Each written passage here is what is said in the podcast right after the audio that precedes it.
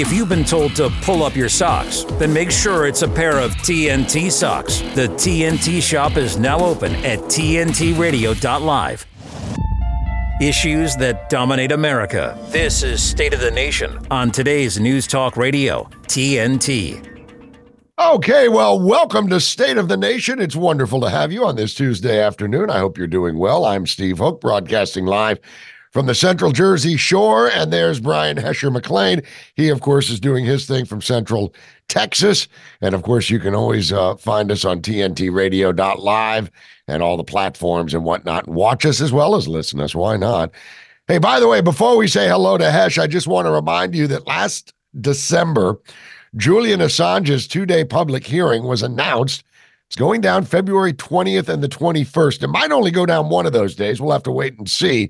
But it's happening at the UK High Court to determine whether Julian will have to uh, will have permission to appeal or whether he will be immediately extradited to the United States. TNT will be at the Royal Courts of Justice broadcasting uh, live from the event and covering the entire two days if need be. And then TNT will be broadcasting from various locations uh, throughout London uh, as we help light the fuse for freedom on today's News Talk, TNT. All right. Uh, well, good luck to Julian. Hey, Hesher, what's happening, brother? Hey, Steve. Great to be with you here for another State of the Nation. Looking forward to it. We got a great show lined up, a lot of uh, regulars and some new guests coming to the program. So I'm really excited to be here today, Steve. Yeah, it is. A, it's it's a big show. It's a big big show. And by the way, we just want to uh, start off with uh, coming up in the second hour. We've got a little special something something. The passing of Toby Keith. Uh, now, Hesh, I know you're not a big country guy. Um, Hesh is more of a hard rocker. I'm more of a, a, a blues guy and rock and roll, old school rock and roll guy. But Toby Keith was an absolute American, uh, iconic uh, country music star, and he was all American. Uh, he was as red, white, and blue as you could get.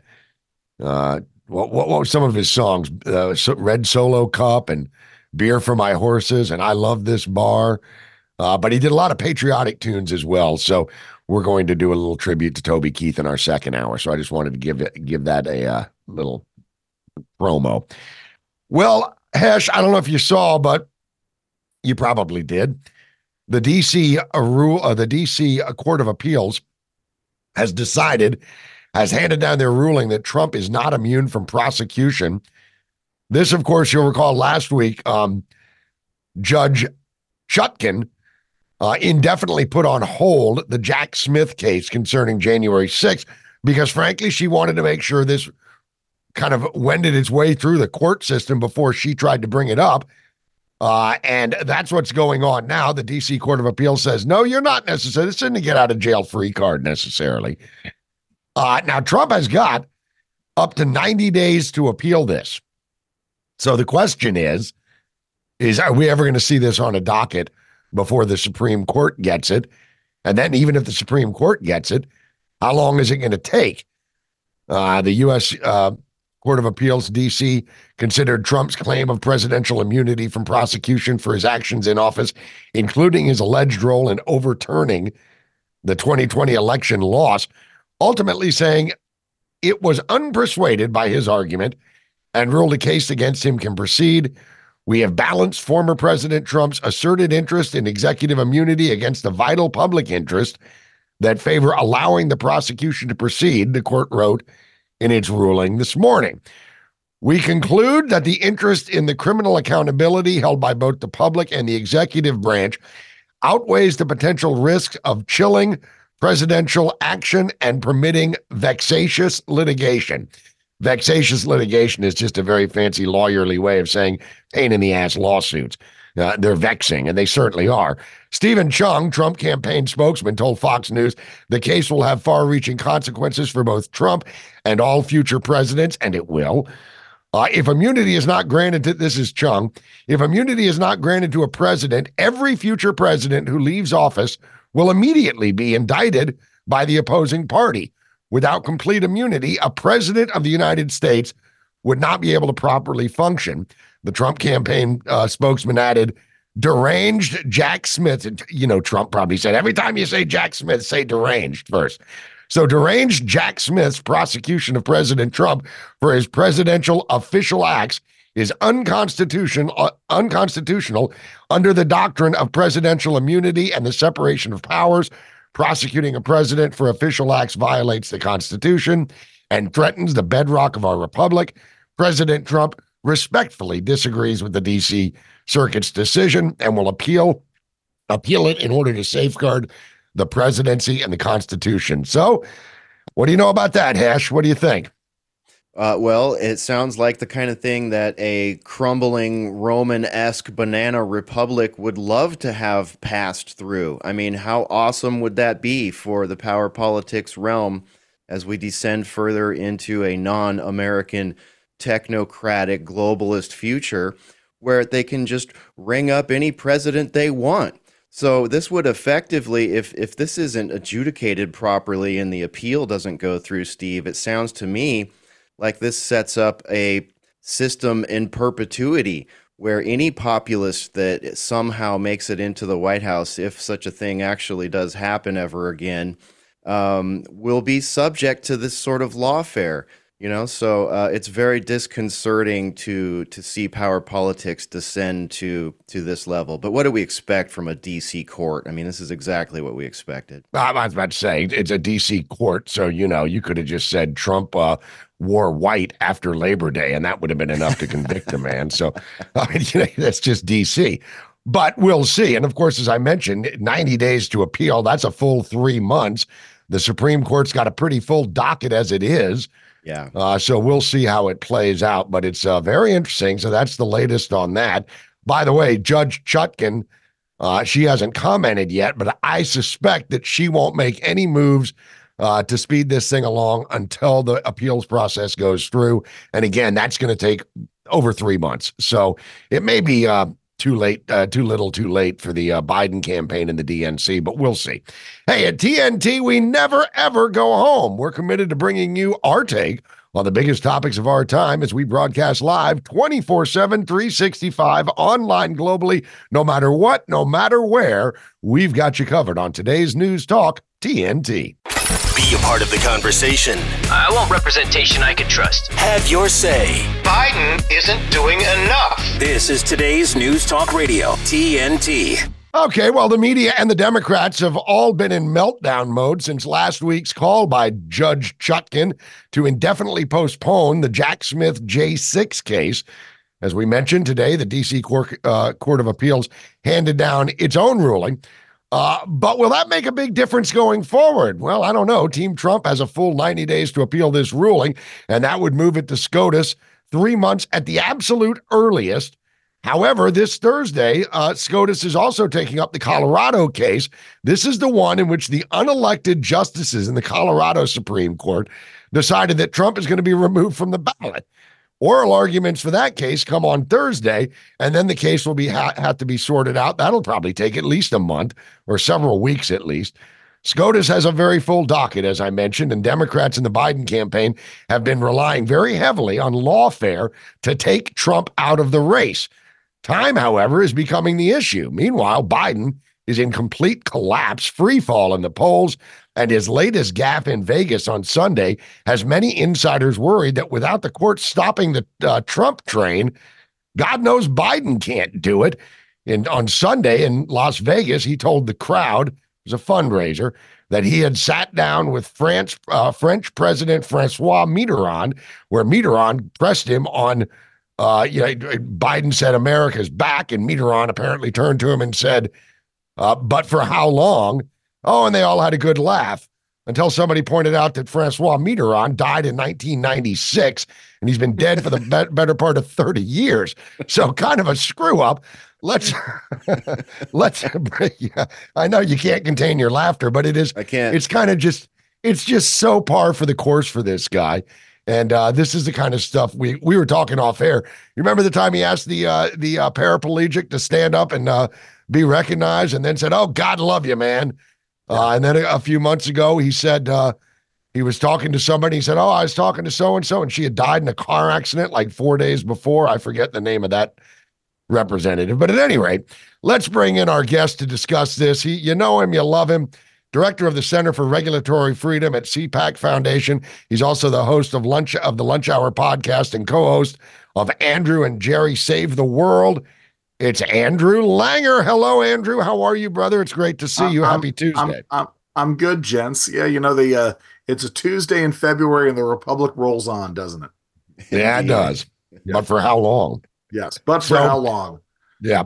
So, uh, Andrew, what do you think about this? Uh, well, I, I won't comment on the Mitterrand thing. We'll talk about that in a minute. But the court case, uh, as Hesh and I mentioned, I mean, it's DC Court of Appeals. You knew it was going to happen, but Well- where do we go from here? Listen, I take a, a kind of a, a, a dissenting view on all this because you know I go back to the myriad things that Barack Obama did while he was in office, uh, and I would love to have seen him prosecuted for those things. And I think that there was merit. I mean, here's the, the what I always come back to uh, is that there's a a procedure that's supposed to happen. A president is supposed to be impeached and removed from office. And then that president can be prosecuted for criminal acts. But once you sort of lead up to that point, uh, then uh, then you know then no you're, you the president can't be distracted by these lawsuits the other thing that i that i come back to also is these arguments i don't know about the president being distracted by vexatious litigation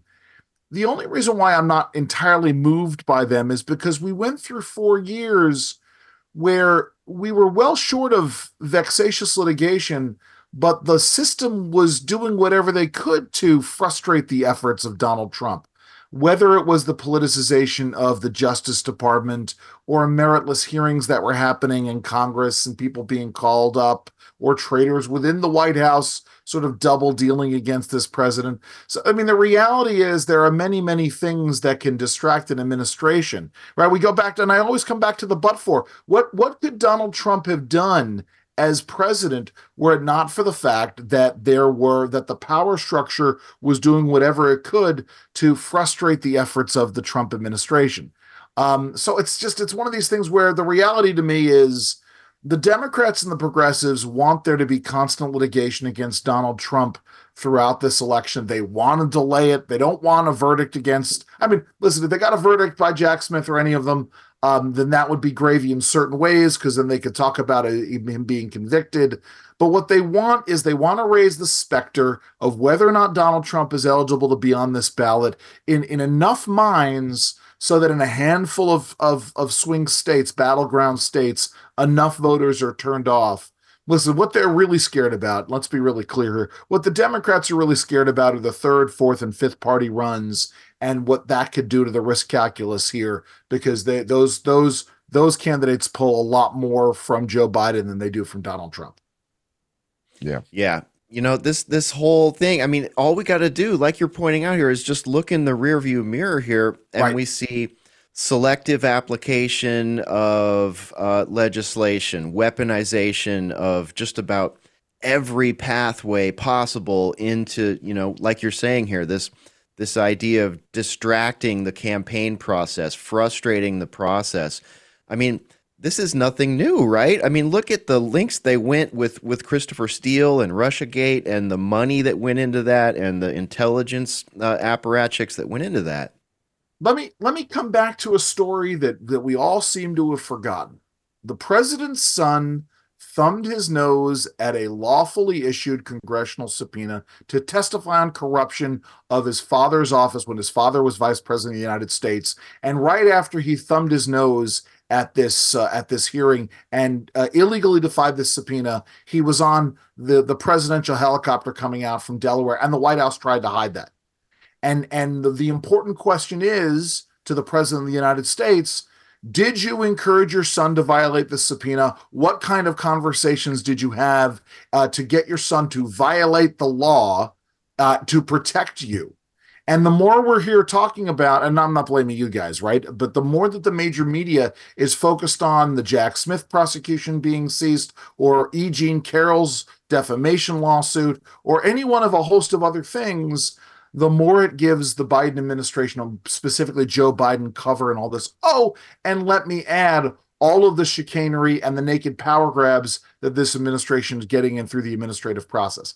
But but that's that's the thing is they want they want to focus this election on Trump and Trump's eligibility and whether or not Trump committed illegal acts while he was in office or before he was in office.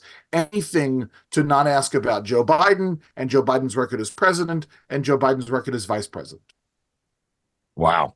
Yeah. Well, and you know, I, I the thing that I, I find so just I get the whole vexatious litigation. I mean, you know, I can see why Trump's side would be uh, uh, miffed about this because it's one thing after another. And while I agree with you, Andrew, that they really just want to drag this out to bloody him up as much as possible, um, God, they would love a prosecution, though, wouldn't they? They would love a conviction, a conviction. And I'll tell you who else would love a conviction: Nikki Haley. Nikki Haley right. would love a conviction if we're honest.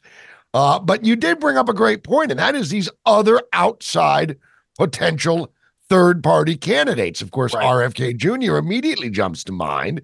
I don't know that Marianne Williamson is going to be any threat, but RFK Jr. Uh, how is that looking? How is it? I mean, see, I, here's, the, here's the thing to keep in mind, Steve, is that it's not about right now. Listen, there was a piece in the Hill that suggested that RFK could win the election and uh, RFK Jr. could win the election. That's not going to happen. But the one the one thing we do know, we know that that elections have changed. The makeup of elections, presidential elections, have changed drastically in the last 16 years. That's a truism. But what we do know for a certainty is that elections are now decided by small groups of people in key areas of key battleground states, either showing up to vote for the other guy in the polls or showing up or, or not showing up at all because they, they don't like the guy and or, or any of the candidates. And so it's not that RFK is going to win, but it's how many votes from Joe Biden can RFK pull? How many votes from Joe Biden can Marianne Williamson pull, or Cornel West, or or whomever, Joe Manchin, uh, whoever is is is running? Um, and that's the thing, right? You know, it's I, to me it would be very strange, um, but not surprising if RFK Jr. got the Libertarian Party nomination. He's not a libertarian. the the folks at Reason will tell you that. But we all know now that the that the Libertarian Party presidential contest has been about someone who is no longer a um, uh, who's a refugee from one of the other major parties who can show up and get the Libertarian Party nomination. The point is, what that does is it gets him on the ballot, maybe not in all 50 states, but let's say that he gets on the ballot in 35 or 40 of 50 states, and he has enough of an impact to sway the election by a couple of different percentage points either way, taking votes away from Joe Biden and giving the election to Donald Trump. The Democrats are definitely afraid of that. Yeah. Makes sense. That makes perfect sense. And I get it. I mean, I I also think that um that, that when when push comes to shove, this thing, I mean, as I mentioned, this this gaffe in Vegas, right. saying that I, I mean, I, I'll read you this quote because even the quote, when you know he screwed up, the quote still doesn't make sense. Even if Francois Mitterrand were alive, this quote doesn't make sense. He says, I was in the south of England and I sat down and I said, America is back. And Mitterrand from Germany, I mean France, looked at me and said, Well, you know, you know what? Why? How long are you back for? Biden said, referring to the conversation. This took place at the G7 summit. Of course, he was really speaking about uh, Macron and not Mitterrand. He goes, and I looked him and I looked at him and I said, well, and the chancellor of Germany piped in and he said, what would you say, Mr. President, if you picked up the paper tomorrow in, in the London Times and the London Times said a thousand people break into the House of Commons, breaking down the doors, two bobbies are killed in order to stop the election of a prime minister? What would you say then? That's Biden saying that's what the the the German chancellor said to him at G7. I'm going to go ahead and wager $5,000 on something that never happened. I don't think that comment ever came from the German chancellery uh, or the German chancellor. And I think that's just Biden blowing smoke and talking about a dead man doesn't that he was have, having lunch with. I'm sorry, but doesn't it have all of the veracity of a, of a letter to the penthouse forum? I mean, it really sounds like political porn, right? Oh, yes and I never thought it could happen to me, but there I was with Francois Mitterrand, and Angela Merkel and Boris Johnson, and they were all just saying, "Oh my God, you're so much better than the other guy." How you know, I mean, it, that is just it's just it strains credulity in that in that same kind of way. Bob Guccione could not have written a better letter than than, than that story. All right, Andrew. No kidding. All right, Andrew, we're out of time. We got to let you go. Uh, of course, check out Andrew and Jerry Save the World and the Lunch Hour podcast. Andrew, we'll look forward to having you back on very soon. Thanks for everything Thanks, you do here at State of the Nation on today's News Talk TNT. TNT's Bruce de Torres. The WHO's proposed treaty will increase man made pandemics by Meryl Nass. Just a minute about this. This report is designed to help readers think about some big topics how to really prevent pandemics and biological warfare, how to assess proposals by the WHO and its members for responding to pandemics, and whether we can rely on our health officials to navigate these areas in ways that make sense and will help their population populations. We start with a history of biological arms control and rapidly move to the COVID pandemic, eventually arriving at plans to protect the future. She didn't put protect in quotes, but I just did verbally. World Stage and Bruce de Torres on today's News Talk TNT. Affordable housing, we can build that. Sustainable housing, we can build that. At MIT Modular, we understand the importance of housing for all and the importance of design, cost, and functionality. Our goal is to meet the needs of our growing population by converting shipping containers to livable units. If you're like minded and in a position to invest in something meaningful and life changing, we want to hear from you. We are a team of professional architects, engineers, and financial and tax experts dedicated to offering unique solutions that provide a brighter future. Our Opportunity Zone Fund offers investors both real estate and operating business diversification, five year tax deferral on capital gains, annual tax benefits, and ultimately tax free appreciation potential. There are opportunity zones all over America. If you're interested in learning more about our services, need affordable housing, or want to participate in creating a new vision for tomorrow, give us a call in the U.S. on 385 985 5702 or read more at mitmodular.com. MIT Modular. We can build that. Today's News Talk Radio. I do a lot of streaming radio. I do a lot of free streaming. TNTRadio.live. So, founded in 2008, the Military Missions in Action, MMIA, is dedicated to assisting veterans with disabilities, homeless veterans, and members of the armed forces and their families with three main programs Operation Building Hope, Homes for Healing, and Fill the Footlocker. We're going to learn more about those as our guest joins us. So, MMIA is a registered 501c3 and a Gold Guide Star nonprofit headquartered in North Carolina, which provides service services for all 100 counties in the state. Army Lieutenant Colonel retired Greg Gebhardt currently serves as the executive director of Military Missions in Action, and we're pleased to have him join us now. Now, Lieutenant Colonel Gebhardt, thank you for joining us. It's great to meet you. Um, first, tell us a little bit about MMIA in North Carolina and what you folks do. Yeah, absolutely, Brian. Thank you so much uh, for the opportunity to uh, to join you all today. So we've been around for uh, over 15 years now, and uh, this organization was the brainchild of Mike Dorman. Uh, Mike was a former Coast Guardsman who just um, retired after 20 plus years of service, and he saw a need as the the surge was ending in Iraq and, and soldiers were coming home. Uh, he saw the need um, to provide assistance for disabled veterans. You know the VA system had become overwhelmed at that time. There were a lot of issues. And so Mike just wanted to step up and help. And so he created this nonprofit. And in the last 15 years, we've helped over 130,000 North Carolinians and their families um, through those three programs that you just mentioned, Brian. Wow. Wow. Wow. 130,000. And that's just North Carolina alone. That's uh, well done, Colonel. Um, and welcome to the show. Um, this is just is this just uh for the the the state of North Carolina or are you going to could this be launched as a nationwide effort it's just such a great cause yeah absolutely Stephen thank you for that and you know I will point out uh, you know that 130,000 uh, plus does represent we send care packages overseas so part of our fill the footlocker program is uh, sundry items and food uh, going overseas to deployed service members. Um, matter of fact, we've got a shipment ready to go out to Poland right now. Uh, we had a shipment go out, uh, ended up on the USS Mason, which is very much uh, on the front lines of that battle against the um, the Iranian-backed Houthis uh, in the Red Sea right now.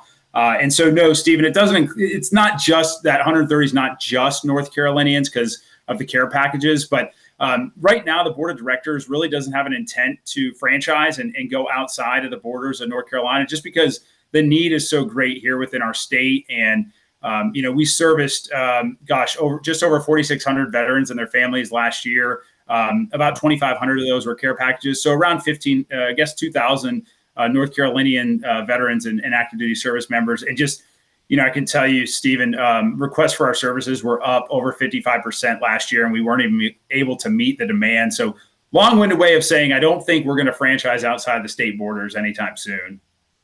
Yeah, well, it sounds like you know you've you've got a great paradigm here and a great 501c3. You know, we really need this. I've got a, a, a VA nearby me uh, where I am here in Central Texas, and I drive by it often, and it can be kind of sad, you know, when you see um, so many wounded veterans, you know, moving up and down the, the city on their, you know, their their wheelchairs and their carts and, and whatnot, the rascals, sure. whatever they got um, and I've I've got friends that are veterans around here too, so I've heard stories from inside the VA, and it's it's strange. I mean, um, maybe you can comment on this, but it seems like it's kind of hit or miss. Like some people seem to go and get pretty decent service, and then you it's like every time I hear that, I hear it balanced out with someone that's not receiving good service or someone who's you know, quite frankly, being treated terribly, especially during 2020 and 2021. That was some of the saddest stories that I heard from my local veteran friends. I mean, um, talk to us a little bit about the state of the VA and why this is so important. Yeah, absolutely, Brian. Uh, and you know, it's interesting. You said it's either hit or miss. I'll just, you know, for example, I use the VA for some of my healthcare, and I can tell you, um, I've had a pretty good experience with the VA. Now, that being said, I'm a relatively younger veteran, right? Um, I don't have a lot of health issues right now. So uh, my experience, Brian, has been pretty good. Um, but I only go for an annual checkup once a year. I'm, I'm kind of in and out, you know. Uh, but our director of operations, uh, Zach, um, he's a little bit older than me. Uh, he sees the VA for a lot of uh, a lot of a lot more medical care than I do, and I can tell you, uh, um, well, I may be the hit, he's the miss. Uh, he just comes back with some stories of you know having to wait for hours on end just to get a refill of a prescription, and so um, yeah, you're absolutely right, Brian. It can be hit or miss, and you know I'll speak to specifically uh, one of you mentioned Operation Building Hope largely what we do through that program, Brian, is provide ramps for disabled veterans to remain independent, right? Because we want to keep them in their homes, um, with their families, around their friends, in their neighborhoods. And so, with that ramp program, Brian, we can have a ramp constructed for usually less than $1,500 and in 48 hours. Whereas the VA also has um, a home modification program. But if you use the VA, I've heard that, you know, and this is anecdotally, right? So, uh, full disclosure, it's not me personally, but I've heard anecdotally, if you get a ramp within six months, you're doing really well, and and we can turn that around in 48 hours. So, yeah, that's wow. we're really proud of that. Yeah, and I'd wager that the VA installed ramp is going to cost a whole hell of a lot more. Probably a lot of regulatory loopholes they have to jump through. We know the way that works. Well, listen, uh, uh, Colonel Gebhardt, we got to take a real quick break for a headline. But when we get back, let's kind of drill down on the uh, VA a little bit because this seems, and it seems like every four years people are talking about the VA. It's as if nobody really thinks about it until whoops, it's election time. Better start thinking about, you know, plugging up the holes in the VA. So we'll talk about that on the other side. We take a quick break and we'll be back uh, with uh, State of the Nation right after this on today's News Talk. Here's what's making news TNT Radio News. For TNT, this is James O'Neill. Ukrainian President Volodymyr Zelensky is reportedly considering the dismissal of both Valery Zaluzhny, the commander in chief of the armed forces, and Sergei Shaptala, the chief of the general staff. This news follows Zelensky's recent announcement of a significant restructuring of Ukraine's leadership. A recent poll conducted by Survation and reported by ITV reveals a significant decline in support for the Labour Party among British Muslims since the last general election. Why not give TNT Radio a follow? We're on all major social platforms, including Facebook, Twitter, Instagram, Gab, and Gettr. Help us get the word out as we cover the biggest topics of our time right here on today's News Talk. TNT Radio. TNT Radio. Okay, uh, welcome back to State of the Nation on uh, on TNT. We're speaking to Lieutenant Colonel Greg Gebhardt about his program, Military Missions in Action. Uh, great organization that helps out a lot of vets in the Tar Heel State, and for that matter, uh, from all other states, sending uh, care packages uh, across the uh, well across the globe to help out our vets uh, in in that are actually being deployed. Anyway, Colonel Gebhardt, thanks again for pausing through the break there. I just want to say, you know, McDonald's is number one for a reason because every McDonald's you go into is consistent. A quarter pounder with cheese in Memphis, Tennessee is going to taste the same as a quarter pounder with cheese in London, England. There's consistency there. But as as you and Hash were mentioning, it's it's hit or miss with the VA. It seems like you need some business people that can come into the Veterans Administration and say, look, these are the standards that we're going to uh, uh, strive for. And these are the only standards we're going to accept. And that's across the board, whether you're in Tupelo or St. Louis or wherever. And that's just not the way it works because I've spoken to plenty of vets too who've gotten some arthroscopic work done that was done brilliantly. They, they, they were very, very happy with it.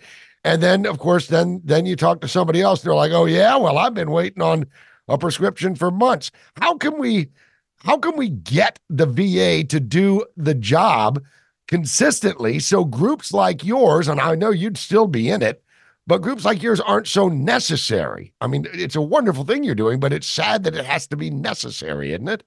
Yeah, no, it absolutely is, sir. You're, you're 100% right. And, you know, that's one of the reasons, uh, one of the things I talk about when I go speak to groups about our nonprofit. They say, well, you know, why do y'all exist? And it's, it's, it's for that reason, largely for that reason, right? It, when veterans and their families reach out to the government for assistance, uh, l- largely through the VA, it gets tied, as you mentioned before the break, sir, it gets tied up in red tape and, you know, the bureaucratic process. And, you know, by the time the veteran actually gets the help they need, they're beyond frustrated um, Lord, heaven forbid it's a you know if it's a mental health crisis or they're dealing with um, some some mental health issues.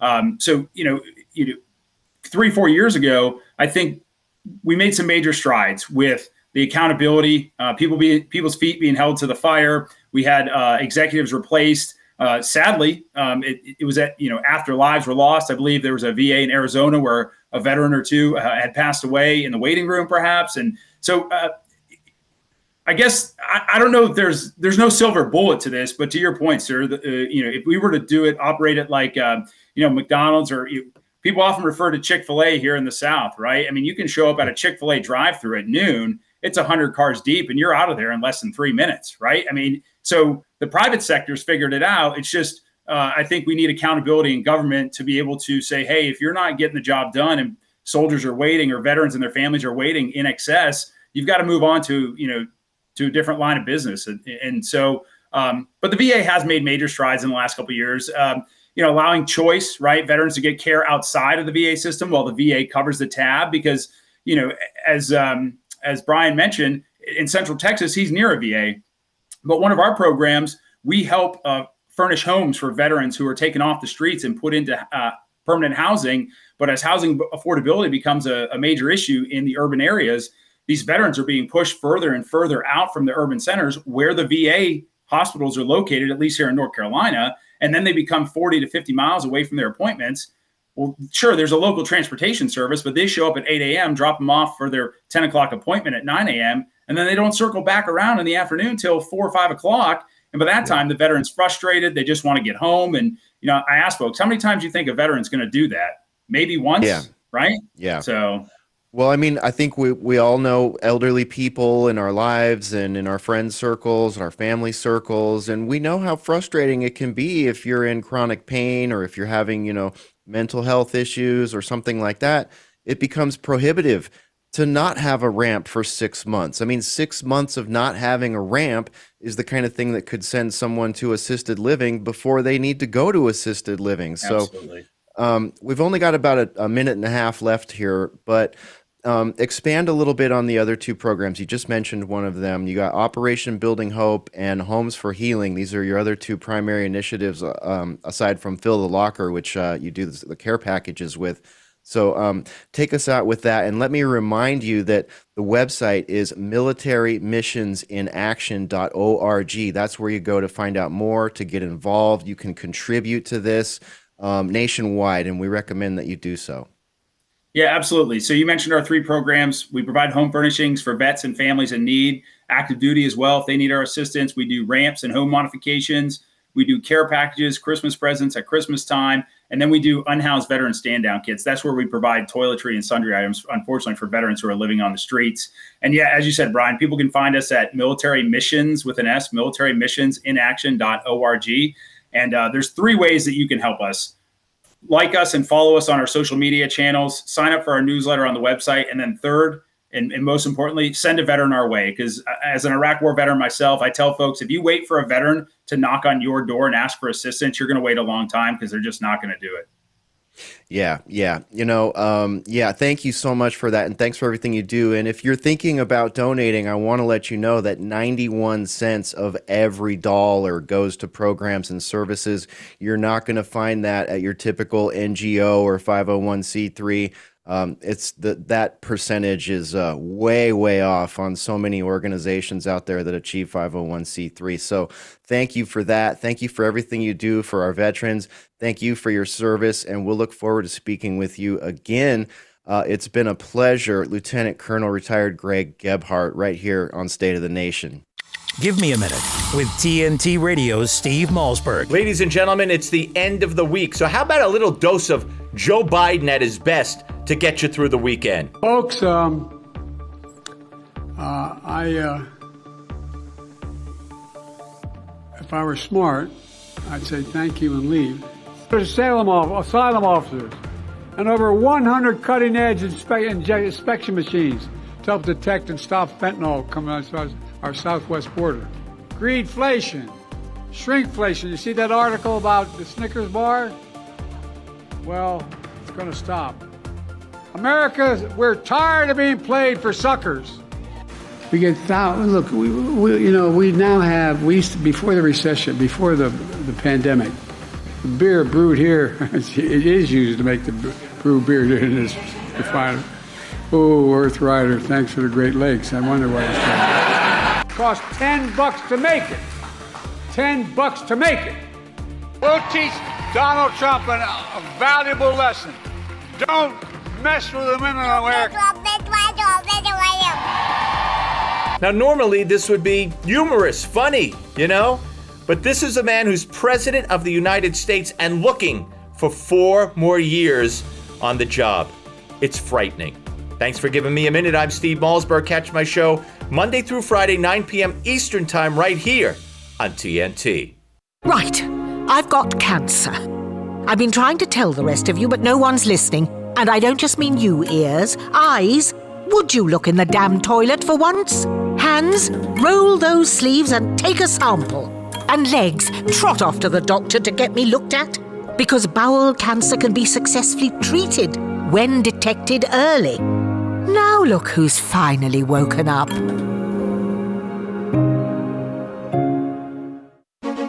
Conversations about what matters the most. This is State of the Nation on today's News Talk, TNT Radio. Okay, welcome back to State of the Nation. And we are very happy to welcome our next guest. You know, we're ramping up, man. Election season is really, I mean, it seems like two years before election, we're saying it'll be here before you know it, but it really does start to get faster. It almost has like a snowball going down the hill effect. And that's why we're bringing on a whole bunch of candidates that we hope you'd uh, uh, give you give you a chance to listen to, maybe consider pulling the lever for. One of those candidates is Matt Shoemaker. Uh, we're kind of North Carolina focused today, Matt. Uh, Matt is a candidate for U.S. Congress for uh, NC 13. He's a former Intel office. You just received uh, General Mike Flynn's endorsement yesterday. Congratulations on that, Matt. So that tells me exactly where you're at. You're all about uh, make America first again, it sounds like. Uh, welcome Absolutely. to the program. Welcome to the program. Introduce yourself and uh, give us your platform. Absolutely. Well, thank you both for for having me on. It's an absolute pleasure. You know, my name is Matt Shoemaker. I'm running for Congress in North Carolina's 13th district, which is the Raleigh area of North Carolina. And as you mentioned, I'm a former intelligence officer with the Navy. I actually got off active duty orders with the Navy uh, about six months ago or so. Before that, I was running intelligence operations as part of Central Command um, against the Russians and the Chinese in the sandbox. So I was working with with special forces to give them the intel that they needed to get their job done. So they kept me busy for sure. But in terms of what I'm running for, more than anything, I'm running to defund stupidity and to send intelligence to DC. You know, as a former intelligence officer, God knows, you know, people up in, in DC certainly need it.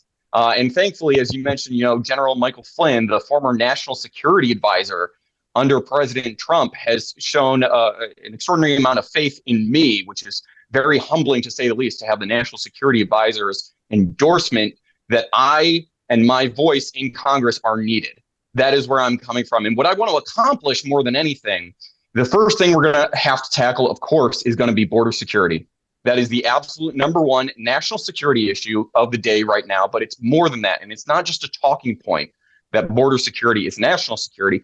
For me, border security is family security. I've got a brother of mine who's actually a cop, and he has to deal with the rise in crime. He has to deal with the rise in drugs and the resources that we're moving from our own kids in schools to, to house and to teach illegal immigrants, for example, is pulling uh, resources and funds away from people that we need to take care of, and it's given to people who shouldn't even be here. So that is the number one issue that I want to uh, that I want to tackle. Uh, of course, the other issues are going to be the economy and inflation, and it's going to be an election integrity. We have to know and we have to have faith that the people that we're electing are actually the people's choice. Uh, yeah, representation. The question of representation has really started to gnaw at America, I think, at this point, you know, and we can set aside like election integrity just for a second, which I don't like to even say because that's kind of the long pole in the tent here. But at this point, it seems like Americans, you know, even center right, center left, libertarian, what I call the DGAF uh, persuasion they're all at a point now where it's like, wait a minute, am I in the bucket of deplorables, the basket of deplorables, because I'm not an extreme, you know, left wing progressive who wants more government, who wants more nanny state, who wants gun control, who wants, you know, legalization of mutila- mutilation of children and an open border, you know, which, you know, brings me to your main point here. This open border is is the talking point right now. It has, I think, uh, you know, to the chagrin of many, has become sort of the key issue in this election. I mean, do you agree? It feels like our our national security is in great jeopardy. We have a government that has tried to turn us all against each other and then weaponized itself against those that complain or have wrong think. And um, the election integrity is. Uh, beyond questionable right now to the point where many um, conservatives, I think, feel like the process is broken and they're dejected. I mean, how do how do we fix this? Sure. Uh, unfortunately, there's no silver bullet to this. I think that's the thing that we all need to be aware of. But but let's let's take your your comment about border security um, first, because there's a, there's a few things to unpack in there. The thing that I am actually frustrated with, especially with regards to the Republican Party, is that they are sticking to number one, just a simple, very basic talking point of border security is national security. That's great, and it's not exactly wrong, but we don't make it personal. We don't make it real for what that actually means if we have you know we use the talking point as well every state is now a border state but that once again, it doesn't tell people what does that actually mean? How am I, you know, impacted by that when I go and buy groceries, for example? Well, you know, I was just speaking uh, speaking yesterday to a to a local teacher in Wake County in the Raleigh area, who she has been moved uh, from teaching American citizens to teaching children, and she has now been put into an English as a second language class to teach illegal immigrant children who shouldn't even be here. So it's taking resources away from our kids and it's giving it to people who shouldn't even be here. That's where this is becoming real. Now, the other thing on top of it that, that frustrates me more than anything is, you know, when it came to President Trump and the way that the Democrats treated him, they impeached him in a day. the second, you know, for, for the January 6th stuff, in the in one day, they launched an investigation and they voted on it in the House in the same day. And the Republicans have been working for over a year just to impeach Mayorkas. Uh, and and they're still unable to do it. So that's my frustration with the Republican Party. It's my frustration with the system, and that's what I'm here to deliver. I'm not here just to make nice with people. I'm here to deliver results and to be a disruptor and get the job done. Wow. Well, that sounds good. Uh, uh, DC could use a lot more disruptors uh, and a lot less swamp creatures, and that's what's going on here.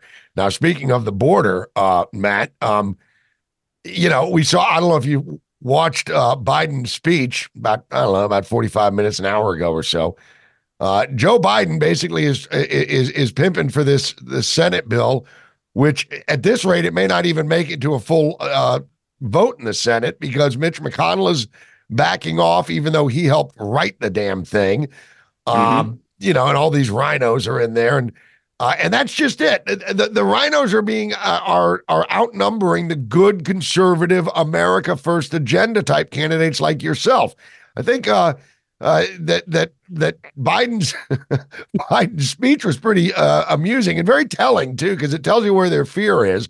He said, All Americans should, I'm paraphrasing, but this is damn near a perfect quote. All Americans will know going forward that if this bill does not get out of the Senate and pass through the House so I can sign it into law, that the broken border will be President Trump's fault, former President Trump's fault. It's it's so uh, uh it, it is cognitive dissonance on steroids. Everybody knows who broke this border. Hell, I could find a video where where Biden was speaking back in like it was like a decade ago where he says we want an unrelenting wave of nonstop immigrants. He said in 2017, so this quote came before 2017.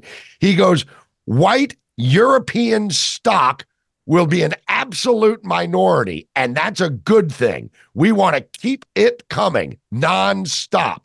And the media ignores that. In fact, if you were to go to Google right now and Google, Biden says he wants an unrelenting wave of immigrants, you know how many uh, things come up? One. And it's just some guy's podcast, and you've got to watch it for 50 minutes before you get to that quote. They are burying this stuff. The media and big tech are colluding, to use a word, to cover up the failures of this administration. And now he's trying to pass the buck on to Trump. And something tells me, Matt, uh, that the media is going to say, you know what, Trump's right. I mean, or Biden's right. It's Trump's fault. Um, how are you going to go into DC and knock heads on this? Because this is the kind of stuff that are just infuriating people. Well, uh, the first thing that I would do is I'm not going to pass any continuing resolutions to keep funding this here, here. The, these democratic bills if our border remains open. That that is completely nonsensical. It's the most asinine thing I've ever heard. That we're going to be continuing to allow millions of illegals across our border, and yet we are continuing to fund the government to keep that open in order for that to, to happen. You know, I saw what happened in New York City uh, last week, where a number of of illegal immigrants attacked two police officers in Times Square. And I don't know if you've yeah. been following that story, but the the uh, the four Im- uh, illegal immigrants came uh, before a court. They were all charged with assault, and then they were released without bail back yeah. into their taxpayer-funded uh, living quarters. And now the mayor of New York City wants to uh, do a test program where he gives, uh, I think it was over $53 million worth of credit cards to illegal immigrants staying in New York City. Like all of this is just absolutely ridiculous, stupid ideas. And and you know, it comes down to it. I'm not going to be I'm not going to play nice with them in order to do this. I don't see any I did not put on the uniform to protect this country to have, you know, millions of illegal aliens come in that we don't know who they are. We don't know what their agenda is. And and to continue to fund this is just absolutely ridiculous in my watch. Yeah, and by the way, to your point, uh, Matt, I just want to get this in there because we're talking about how much money we're talking about. Uh, the estimate now, since Biden took over, we have spent estimates of around one trillion dollars on illegal immigration so far. Not to fix Ill- illegal immigration, not to stop it, but to facilitate it and to help process it.